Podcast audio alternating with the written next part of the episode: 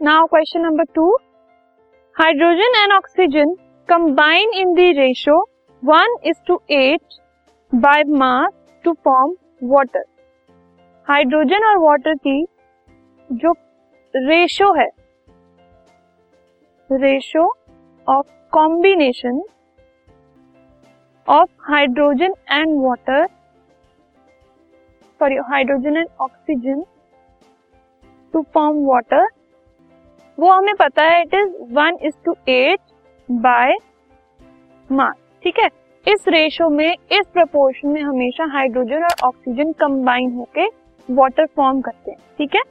So what mass of oxygen gas would be required to react completely with three gram of hydrogen gas ठीक है?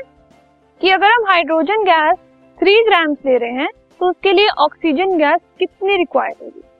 तो we will use using the unitary method अब इस proportion से one is to eight से हमें पता है कि जो अगर हम वन ग्राम ऑफ़ हाइड्रोजन लेते हैं तो उसका जो इक्विवेलेंट है ऑक्सीजन का इट इज़ एट ग्राम तो amount of oxygen required for one gram hydrogen ठीक है?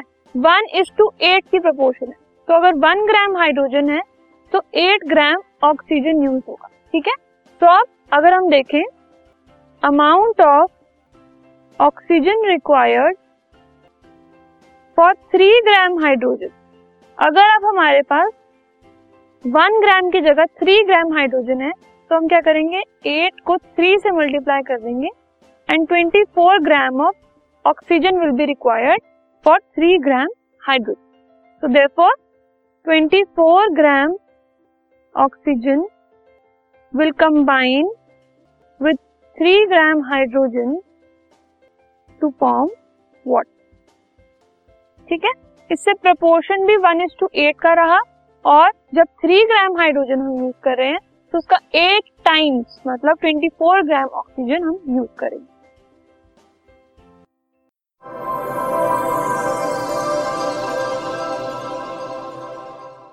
This podcast is brought you by Hubhopper शिक्षा अभियान अगर आपको ये पॉडकास्ट पसंद आया तो प्लीज़ लाइक शेयर और सब्सक्राइब करें और वीडियो क्लासेस के लिए शिक्षा अभियान के यूट्यूब चैनल पर जाएँ।